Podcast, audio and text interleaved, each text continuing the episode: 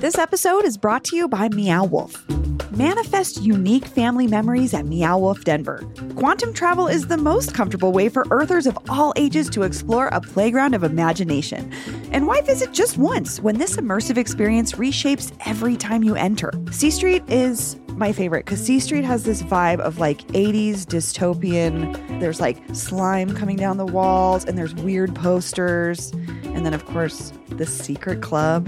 With the annual Portal Pass, drop by Convergence Station as much as you want for less than the cost of two adult tickets. So if you plan to go twice, it's worth it. Plus, enjoy discounts, special offers, and so much more. Get the annual Portal Pass and spend quality space time with your favorite Earthers today. Learn more at meow wolf dot com. That's meow wolf dot com.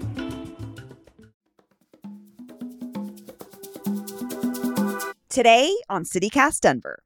About fifteen years ago, Denver School Board adopted a new policy direction that led to a wave of school closures, each one dividing its community and leaving scars that still haven't healed.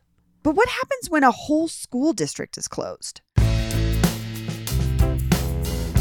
Because the district has always had those low ratings, state law was written in a way that requires that the state board step in, but they've been trying to intervene for years in the district. My guest today is Yesenia Robles of Chalkbeat.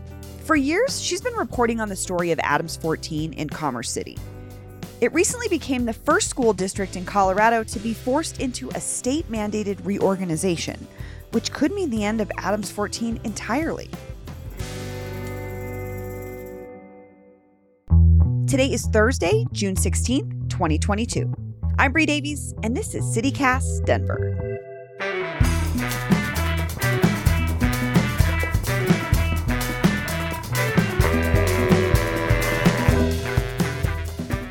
Yesenia Robles, welcome to CityCast Denver. Thank you for having me. So in one of your recent stories about what's been happening at the Adams fourteen school district, you quoted the president of the teachers union describing the feeling at the end of this past school year as one of heartbreak. Why are people in Adams fourteen schools feeling heartbroken right now? There's a lot of mixed emotions, um, but basically the community wants their school saved, even if some of them have had problems with the district in the past. The community believes in the new administration, the new superintendent, and they definitely don't want the state to close their schools. Interesting. I was going to say, I, I have to say, you know, I grew up here in Denver, and one of my good friends that I went to high school with in Denver at George Washington drove from Commerce City every day to go to school because there was this This like assumption that Adams fourteen schools were quote unquote bad. And I, I wonder what that what that stems from. There is a lot of reasons. It's a lot based off of that accountability rating that the state gives the schools. But even before that existed, there's been times when the district has had that reputation.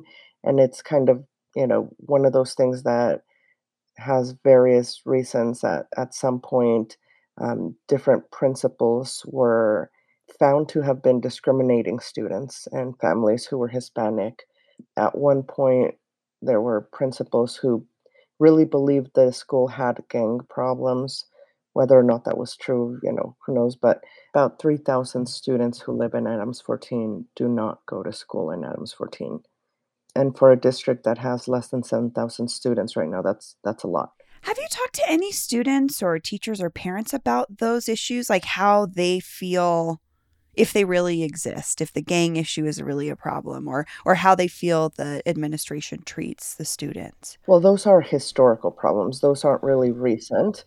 But okay. um, definitely the most recent time that the principal was accusing students of, you know, being gang affiliated, Um, students were definitely thinking that was made up. There was no basis for it as far as students were concerned.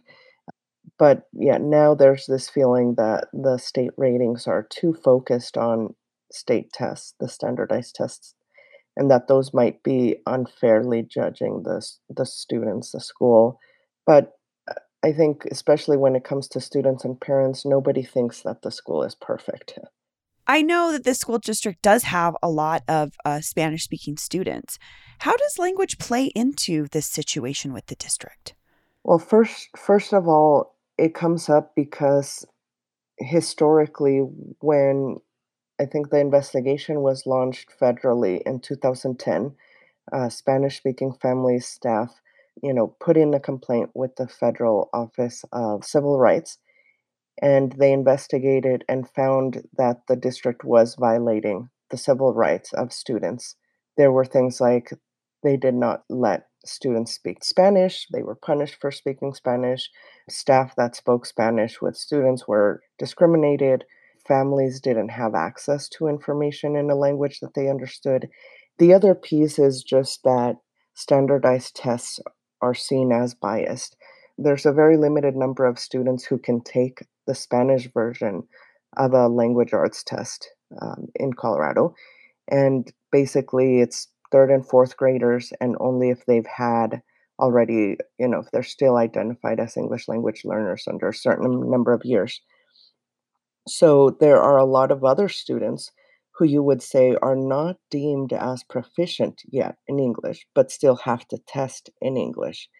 And so there's a question about whether the test is accurately reflecting their ability to read, to write, or whether it's not completely accurate because they're not completely proficient in the language. This is making me think about how sometimes we talk about these issues of discrimination against students, in Colorado in particular, students who speak Spanish, how this is thought of as a historical problem. Like it's something that happened in the past, right? I think about with West High School, the walkouts, the treatment of the students there, and that was in the sixties. But this is stuff that's been happening in the last decade to these students.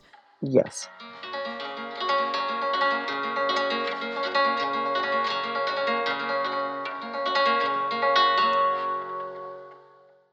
I, I just wonder, there seems to be a lot of pieces, components at play here.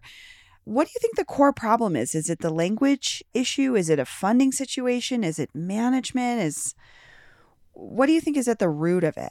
When I've tried to talk to people about this, it seems like one of the biggest problems, besides, you know, the possible problems with the actual tests, the actual problems in the district also seem to stem just from turnover. It seems like the administrations come and go. Um, every couple of years, there's been a different superintendent, and every couple of years that a new superintendent starts, you know, they have these new plans and sometimes new curriculums and new orders for how to train teachers, and e- everything kind of gets shaken up every couple of years. That was actually one of the things the state board was hoping to correct when they ordered external management first in, in two thousand eighteen. They had ordered that the consultant company be there for four years as a way to ensure that there was more stability, just one person or, you know, managing the district for, for a longer period of time versus these other administrations that come and go. There's a lot of instability, it sounds like. So you brought this up, but this this consulting firm was brought in a couple of years ago to basically run the district. Can you talk about that situation with the, the consulting firm? Yeah, so in, I think it was November two thousand eighteen, the state board said, okay, your current plan to improve isn't working, so we're going to step in and we're going to say you have to have an external manager.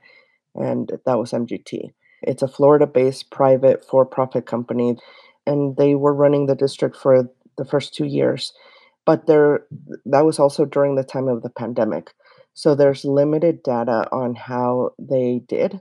And so this is when Superintendent Karla Loría comes into the picture too, right? Yes. M G T's plan all along was that halfway through their four years, they would have the local school board hire a superintendent of their own, as opposed to M G T being the superintendent, and that they would kind of start giving some local control back, supporting them so that they knew how to manage their own district. When the superintendent was hired, immediately she started having concerns about M G T, uh, hired hired a consultant of her own to do an investigation. There's like, this is where it starts to get a lot into like she said versus they said. None of the proof was enough for any kind of charges, but basically she started pushing the company out. Okay, so fast forward to April of this year, and this possibility of reorganization or a closure of the whole district becomes really real. How did that happen? So because the district kicked out M G T, that meant they were no longer complying with the two thousand eighteen order. So the state board had to say, you know, what what's the consequence or what's next? What do we do if you're not in compliance with that order? And so that's when Superintendent Loría goes in front of the State Board of Education to explain like her situation and present her plan, right? Yes. My first visit to the district was May twenty-second. Uh, I came in, I flew in to try to find a place to live, and I actually met with M G T officials there and Miz Sheila Burke there. We were at Sandia, a restaurant around the uh, in Commerce City, mm-hmm. and uh, we met there for approximately two hours. During those two hours, I was asked by um, an M G T official at least eight times, give us one point five million dollars more. This will set you up for success. At least eight times.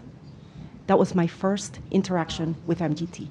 The district helped the people from the community get there. They, you know, put them on school buses, on shuttles, and brought them downtown to to the state board hearing. And so the rooms were crowded. Um, people were there. They it was the first time they are, the state had translation provided, I believe, for, for this community, so they could, you know, follow along with what was happening. So it seems like, when we look at your proposal, isn't it to hire a district level manager that also acts as a partner to partner with you to really address specific goals, and your plan isn't fleshed out in terms of detail yet? That is correct. Like you- and initially in April, they seemed to say, okay, fine, flesh out your plan and and let's see it. That's basically what they voted on in April. They said, okay, your plan sounds okay, let's flesh it out and bring it back to us in a month. So then in May, when they came back with the full fleshed out plan, everybody kind of assumed that it was going to be a procedural thing. Like, oh, last time you said we could go forward with this plan. So they didn't have the same like fanfare. They didn't bring everybody from the community. And that's when the state said, we don't like your plan. We're going to order reorganization. And so for some of the community members, it felt like, oh, well, we when we were there, you weren't willing to speak up and say you didn't like things. But second we turn our back, that's when you. So that's the way it's perceived and felt by the community. And what does reorganization really mean for a school district? Reorganization means that at a certain point, the district in question, Adams fourteen, and the neighboring districts that the state board identified have to come together to come up with a draft plan of how they want to change Adams fourteen. That could mean that they say, well, um, we're each going to absorb one of your schools. Or they could say, we're going to shut down all of Adams fourteen and split it up into all of the neighboring districts.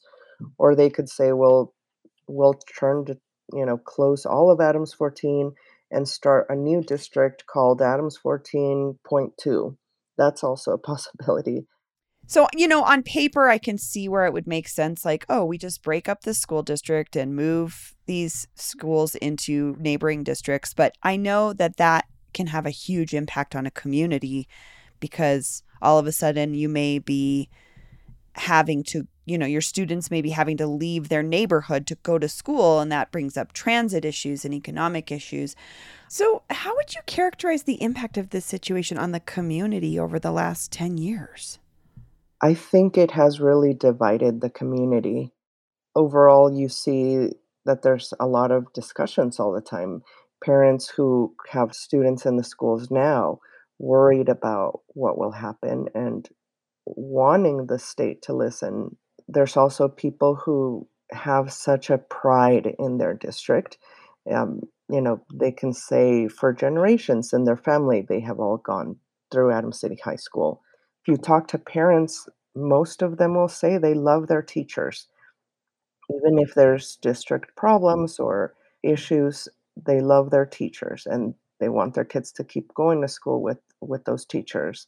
But then some of the other families who have left have had bad experiences, or, you know, will say that there are certain problems. And, and so even on forums like Facebook and, and stuff, every time there's issues about this, there's, there's always this back and forth about whether or not Adams fourteen deserves saving. But people are trying to come together. The current administration is trying to bring people together. And for some people, this is the first time they, they've trusted an administration in a while. Well, Yesenia Robles, thank you so much for joining me. Thank you.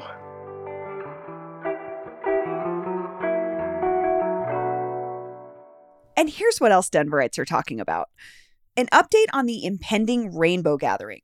The Colorado Sun reports that the massive hippie camping fest will celebrate its fiftieth anniversary in a remote area on the Western Slope. There's a lot of debate over the Rainbow Gathering's intentions and impact on surrounding communities. But local poet, farmer, and five-term San Miguel County Commissioner Art Goodtimes told the Sun, quote, "It's not lawless or anarchy. It's the same kind of freedom that I see a lot of my Trump friends wanting. They want to be free to carry weapons. We want to be free to not." Speaking of carrying guns in Colorado's urban-rural divide, after Denver banned concealed carry in public buildings and parks earlier this year, nine news reports that Doug Coast commissioners are exploring the possibility of annexing Daniels Park, which Denver technically owns, even though it is entirely surrounded by Douglas County. We're going to keep an eye on this one as it develops.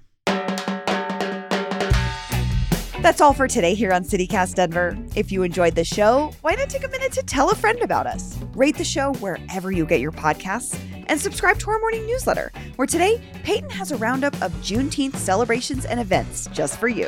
We'll be back tomorrow morning with more news from around the city. See ya!